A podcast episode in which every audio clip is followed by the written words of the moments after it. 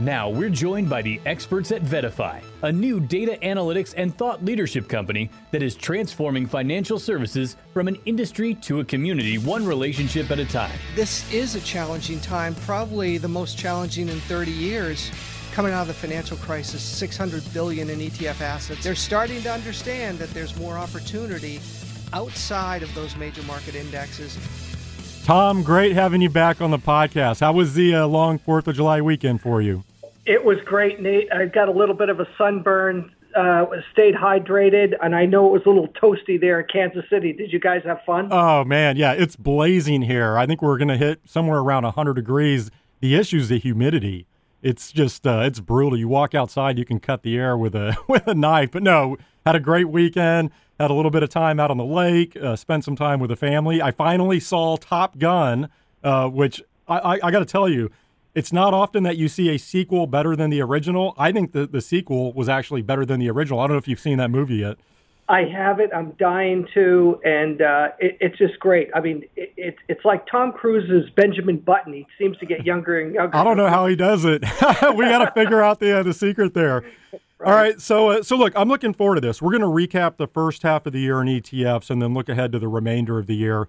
And I, I think it goes without saying. Obviously, it's been a highly eventful year in the markets. That's clearly reflected in what we've seen out of ETFs. And so I, I, thought let's start with the best performing ETFs this year, which that definitely tells at least part of the story in the markets. And I have the list here. And I, I always like to exclude leverage and inverse uh, ETFs. I just I, I like to clear those out. I think those those add some noise. So if we exclude leverage and inverse products, the top performing ETF in the first half of the year was the United States Gasoline Fund, ticker UGA which that holds front month uh, futures on gasoline. So that was up 65%. And of course, I think we all can attest to that if you uh, if you've been to the pump recently. Uh, but but look, Tom, I'm not going to go through the entire list here. But but if you look at the top 20 performing ETFs in 2022, listen to this. I count 18 of them as being energy or commodity related. 18 of the top 20. And some other ETFs on the list include uh, DBE, the Invesco Energy Fund. You have UNG, the United States Natural Gas Fund. XLE, the uh, Energy Select Sector Spider, but a, a, ton of oil and natural gas ETFs on the list. This has really been the year of energy, right? I mean, if you just look at w- where the sector performance has been. Well, it, it, makes all the sense in the world for multiple reasons. You know, coming out of the financial crisis, uh, we're we're flying more, we're driving more, and oh by the way, inflation's through the roof, and we've got uh, some conflict overseas, which are uh, is definitely affecting supply, especially in the Europe area. So that, that that it makes a lot of sense. The big question is, will it stabilize? You know, we're a little above uh, hundred dollars a barrel right now. Uh, the big question is, with demand continuing to increase and most importantly, uh, the prices at the pump, as you point out, Nate, are scary. These are prices that we haven't seen in a long time. I mean, I know in the Midwest, it's areas that, that are up there, but out in California, where you pull it up to the gas station, you're paying over six bucks six bucks a gallon sometimes. It's crazy. No, I agree. We filled up the tank uh, yesterday. My wife did in her car. It was a hundred bucks, and we don't have that big of a car. Yeah. Uh, it's ridiculous. Well, l- let me ask you this. I mean, I, I think some people energy was so beaten up if you go back to what you know 16 17 18 it's now having its moment in the sun. I think there was somewhat of a, a value play there right? Do you think this is sustainable or do you think it's dependent upon these other factors you're mentioning? I just wonder you know this russia ukraine conflict doesn't look like it's going to resolve itself anytime soon. Um, you know i look at some of the other supply demand factors uh, both here in the U.S. and then you look into the Middle East. I just wonder when when this may actually uh, you know sort of alleviate itself. I, I, don't see any real promise on the horizon from my perspective. Well, agree, and uh, I think this is something that we're going to have to uh, get used to. Look, the Fed has said their number one goal is to get inflation under control, uh, and their little green shoots that are popping up, especially in the housing market where things might be settling. But we may be dealing with $100 barrel oil for an extended period of time, and, and I think we have to get used to that. The Fed's job is to try to pull things back a little bit without us put, going into recession. This Goldilocks scenario may or may not be a reality, but we don't want to be in a recession for an extended period of time, which means back like in the uh, 1970s, early 80s, we had inflation that went on for five years. Uh, we haven't seen that in a long period of time, especially for those of us that are managing money or uh, involved in making important decisions. So, as an advisor, Nate, I know this is something that you're dealing with regularly.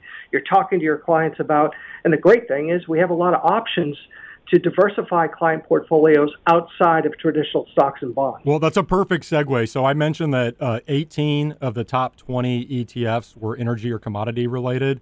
Um, I'm sure some people out there are wondering, well, what are the other two ETFs? So let me give those to you because it's right on the topic that you're hitting on. The other two ETFs are the Simplify Interest Rate Hedge ETF, ticker PFIX. That was up 50% in the first six months of the year. And then the other one, uh, I, I, guess surprising just because I wasn't as familiar with this uh, product, the KFA Mount Lucas Index Strategy ETF, ticker KMLM uh, from KraneShares, up 31%. Any thoughts on either of those or, or, just alts in general to your, to your point? Yeah, well, um, we've known that uh, flows into alts continue to increase at a decent rate, although they're just a drop in the bucket compared to overall ETFs. I know you've got Nancy coming on later on, and she's going to talk about hedging against higher interest rates, but PFIX, the Simplify Interest Rate Hedge ETF, does a great job of long dated options on the U.S. Treasuries, and that's really the makeup of what we've seen in that uh, in that ETF. Uh, KMLM is excellent in the fact that we had a webcast a week or so ago with the portfolio manager, again, kind of sub advisor to uh, the folks at KraneShares. Uh, they not only do trend following with commodities, but they'll do trend following with currencies which are also important. We've seen huge swings in currency prices with the strong dollar that we're not spending enough time talking about. I, Nate, I, th- I know you remember about seven years ago when we saw a strong dollar, and um, uh, at DWS we saw the currency hedge ETFs go through the roof as far as gaining assets. That trend seems to be starting back up again. And for advisors, we can not only get into areas like commodities, but also currencies in a very tax effective way. I just think it's interesting finally seeing some of these alternative strategies work because I, have talked on this podcast for years. I, I, think a lot of advisors and investors gave up on these because they just weren't working over the past decade. But now you look at the two ETFs I gave, I went a little bit further down the list. A couple of other ETFs that jumped out at me the IMGP DBI Managed Future Strategy ETF ticker DBMF. That's up 25%. So that holds both um, long and, and, short positions and, and, primarily futures contracts across really a broad range of assets stocks, bonds, currencies, to your point, commodities. Another ETF that jumped out at me was the AdvisorShares Ranger Equity Bear ETF. So ticker HDGE, good ticker, hedge. That's also up uh, over 25%, and that just goes short a basket of stocks. It's actively managed. Right. But, but you know, I, I think about flows here. So going back to the, uh, the, the two ETFs that you you covered, PFIX and KMLM, I looked year to date. PFIX has over 100 million in inflows year to date. KMLM is nearing 100 million in inflows. That that's pretty big for for products like that, where you know these aren't from one of the, the big three issuers. And I'm sure you saw there was a big piece last week from the uh, the Wall Street Journal. It's a pretty interesting piece, but they noted that listen to this: more than 21 billion dollars has gone on, uh, gone into liquid alt mutual funds and ETFs this year, and that was only through May. That puts them on pace to beat last year's record of about 38 billion. So again, it just shows you that investors are clearly looking for hedges right now, and I think alternatives to, to bonds in particular. Yeah, and and Nate, just to add a couple things. Um, I think for the average person out there or for the average advisor that's listening, trends stay in place until they don't. A lot of people are concerned that, especially the Fed uh, on their heels, moving forward to try to fight inflation, they may be able to bring it back a little bit, but it may be with us for a while. So don't feel like you're going in and you're picking the top here, number one. And number two, make sure you're allocating enough so if you do have an allocation, it means something. I think a lot of people are just putting their toe in the water where it's not going to move the needle if we continue to see these trends in, in a, a certain direction. And this is one of the things that I'm hearing from a lot of active managers out there and the people behind some of these ETFs. This is a trend that is just developing now. We haven't seen it in, in almost decades. So you have to make sure if you're participating that it's meaningful enough to be able to do what it's supposed to do, which is hedge your portfolio. I think excellent words of wisdom. I'll just add, by the way, on the Fed, you know, I think the big question out there is the, the Fed can certainly impact the demand side of the equation, but uh, you, you, know, I think the, the question is, is it the supply side that's really causing inflation right now? And that's not something that they can really directly impact. So I think that's going to be something to, to watch play out here in the second half of the year. Um, Tom, if we look at broader ETF performance and flow, so, you know, as we were just hitting on, the reason investors are looking at alternative strategies is because pretty much nothing else is working. And I, I tweeted this out on Friday. If you look at year to date performance from uh, some popular asset classes and ETFs, I would say asset classes that I think most advisors have exposure to, it's not pretty. And, and I'm going to just rattle these off real quick. I'm not going to go through the, the, the, the full list of ETFs, but I mean, broad commodities, so something like PDBC, that's up 28%. That makes sense. We just covered that with the best performing ETFs, right? Gold is down 2%. You look at short term debt, something like Mint, that's down 2%. Broad U.S. bonds down 10%. Emerging markets down 17%. Developed international stocks down 20%. Of course, SPY down 20%. VNQ, so you look to REITs, down 21%. TLT, 20 plus year treasuries, down 22%. Small cap, so an ETF like IWM, down 24%. Uh, QQQ down 29%. I'm going to toss in Bitcoin there as well. So so uh, BITO, BITO, that's down 60%. You couldn't help yourself. You I know.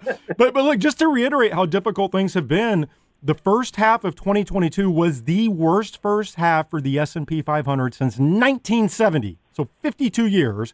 It was also the worst start to a year ever for broad US bonds. And I'm going to give you one other data point here, and then I, would love your reaction.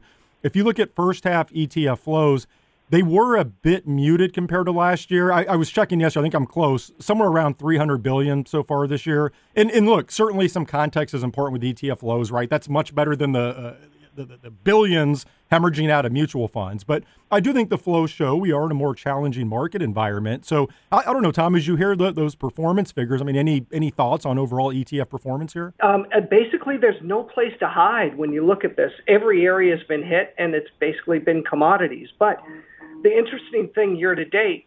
Uh, commodity flows at 16 billion is increased the overall basket by 10%, but other areas like leverage are up 42% in assets, uh, inverse 27%, currency 33%.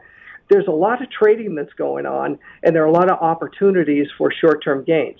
Advisors overall tend to have asset allocation models, but more than ever, when we're surveying them, they do short term trend following in order to offset some of these moves that we've seen in traditional indexes. And I think that's key and critical. The interesting thing, though, is in the first quarter in U.S. fixed income, we actually had negative flows.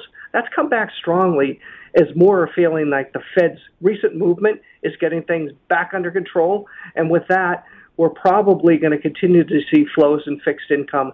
Equities, uh, I think it's not as though investors have greater confidence in equity markets these days. It's just that they're selling mutual funds because they can mutual funds continue, continue to see great redemptions. Tom, we touched on, excuse me, the best performing ETFs this year. Let, us quickly touch on the worst performing as well. And looking at the list, besides the Russia ETFs, which those basically uh, went to zero, the worst performers are all blockchain or crypto ETFs. With the Global X blockchain ETF ticker BKCH, that's pulling up the rare down 77%. Uh, but you, you, look at some of these other ones. I mean, DAPP, the VanEck Digital Transformation ETF, RIGS, R I G Z, BitQ from Bitwise, uh, Crypt, CRPT. I could go on. These were all down over 70%. Now, you, you look at Bitcoin, as I, I, mentioned earlier, that was down about 60%. And I think some people like to view blockchain ETFs as like a, uh, a leverage play on Bitcoin. It looks like we got a little bit of that. But any thoughts on the blockchain ETFs. I mean, down 70% plus pretty much across the board. And, and, remember, yeah. don't bait me on the spot Bitcoin ETF topic, by the way. no, we, we won't go down that rabbit hole, but a couple things. And we looked at uh, just the Bitcoin ETFs. And um, although total assets are down, net shares are up. So we're starting to see people buying in at these levels. And when you think about advisors, uh, you know, we do this survey with Bitwise and Matt Hougan every year. Yeah. Uh, we're talking to them about interest among their clients for cryptocurrency allocation. That's continuing to be year over year uh, increasing, and more and more advisors are allocating. The fact that there are uh, ETFs that represent cryptocurrency, uh, a, a bit uh, Bitwise and uh, is is really up to speed on all this stuff going on, and we're talking to advisors about it regularly. If you feel like this pullback is one of those opportunities, and many advisors do, they're starting to put their toe in the water for the first time, and it's actually on platform in the way of, uh, of buying these Bitcoin ETFs. The other thing to point out here as it, as it relates to the blockchain, most of this big decline is made up of miners. Miners are down 80, 90% off the high. And if you feel that we're going to see a rebound at any point in time, or if you're a long term investor and you feel like the blockchain and Bitcoin mining is something that's going to be around, you probably won't see an opportunity like this for a long time. There are a lot of publicly traded miners out there that are trading for pennies on the dollar. And that's just something to think about for clients where it, they're, you can buy them through your Schwab account or your Fidelity account and, and all your brokerage accounts. Just putting a small allocation in there may sat, satisfy your clients as far as saying, hey, I'm in the game now, and my advisor did the right thing in waiting for this buying opportunity. Well, one thing we know for sure with these blockchain ETFs, and, and this is not investment advice, but uh, if they can go down 70, 80%, they can go up 70 to 80% pretty quickly as well, right? Uh, I mean, it. it. can move both ways. So, um, all right, Tom, let's continue our, our, our, quick tour here through the world of ETFs. A few minutes left. I, I want to briefly touch on new launches. So, by my count, we saw over 200 new ETFs coming to market in the first six months of 2022, which I think is pretty remarkable. Again, just given the market environment we've been in. But but here's my my quick question for you: If you had to pick one new ETF so far this year, do you have a favorite? I do. I went through the list, Nate, and what I came up with was the Dimensional Emerging Market Value ETF. Interesting. Uh, you know, our our friends Meb Faber, uh, Rob Arnott, both have been saying emerging market stock valuations are at a level we haven't seen in over 20 years. And, and you and I talk about this regularly as advisors when you don't panic during these times, you look for opportunities. Uh, and as investors here in the U.S., we have been really heavily on the home country bias. Advisors and investors have not allocated enough overseas, especially in emerging markets. Uh, this ETF has a price to book of 0.93. Most of the stocks in the ETF have PEs that are in the single digits you don't often see these types of opportunities. So if you've got a long-term horizon, this is something to consider. And the folks at Dimensional have done a great job not only converting their mutual funds, but bringing to the surface areas of opportunity at the right time. So I really like that ETF. So I was looking at the list, and I don't know that I would call these my favorite, but the ones that really have my attention are these ones that just launched last week from Nightshares ETFs. Did you see these? I did. Yeah. So, the, yeah. so these will for listeners. These will own the S and P 500, and I believe there, there's two of them. I believe the other one's the Russell 2000, but only while the market is closed. And so there's research that that's when the the, the bulk of gains occur. Now, I think that the counter and what everybody will be watching for is whether or not transaction costs eat up any you know outsized performance. But I'm fascinated to watch those. Just watch how those work and and see what kind of returns those deliver compared to something like uh, SPY. And, and, by the way, uh, for, for what it's worth, the top new launch this year by assets is actually the Goldman Sachs Market Beta US 1000 Equity ETF, ticker GUSA. So a little uh, a little gem there. Tom, just a couple minutes left. What will you be watching for in the second half of the year, just in terms of ETF stories? Um, so I know some people li- uh, listen to this and say, you know, what is he thinking? But China is a different beast these days. Uh, it's a, a different situation. It's in a recession. coming out of recession. We're seeing uh, not higher interest rates, but more increased monetary policy that's helping over there. Uh, we're coming out of the COVID quarantine. Travel and leisure stocks are starting to get on fire there. The big uh, holdout, I would say, is China stocks listed on U.S. exchanges. Many of them are also listed on Hong Kong exchanges now, too. But the valuation of some of these Chinese stocks, especially the internet stocks, have really come back to uh, normal areas. So I like KWEB, uh, mm-hmm. the KraneShares China Internet ETF. Again, long term time horizon here, but China's not going away anytime soon. It's always had some bumps in the road. I think second half is going to be its time. Uh, that's something to think about. And then the other thing is the dollar is going to continue to be stronger. It's had a great run so far this year, up 10%. It's up 17% in the last year. During times of uncertainty, you go back and look at history. A lot of people tend to go to the most trusted currency, which is in the U.S. dollar. The Invesco UUP is something to, again, diversify if you want a quick currency play. Tom, I think we've done a great job of covering everything across the ETF space here in the first six months of the year. It just dawned on me one thing we haven't talked about is uh, ARK in Cathie Wood, which is something that you and I've talked about quite a bit in, in, the past. And obviously, it was a very difficult first half of the year for, for Cathie Wood. I mean, you look at ARKK that was down nearly 60%. Though interestingly, it still took in like $1.5 billion, which is uh, amazing. But do you think they can rebound here in the second half of the year? Are, are you still tracking that story? Well, they were old enough to go through a few bear markets, and we understand what separates the men from the boys is how we operate, and we remove the emotions. Long term, we continue to be great fans of ARK and Cathie Wood. Um, that uh, disruptive technology is going to continue to be a part of our ecosystem going forward. So again, if you haven't had Cathie Wood in the past in those allocations, put a three to five percent allocation. If you happen to buy at the high and you put five percent in and now it's two and a half percent, up that to five percent again. Five years from now, I, I can't imagine that you won't be happy. Cathie Wood and, ARK aren't going away. They're going to continue to be great players. Well, Tom, excellent insight as always. Uh, really looking forward to seeing what happens in the world of ETFs here moving forward in the in the second half of the year. But love talking ETF shop with you. Thank you for joining me. Thanks, Nate. That was Tom Lydon, Vice Chairman of VettaFi.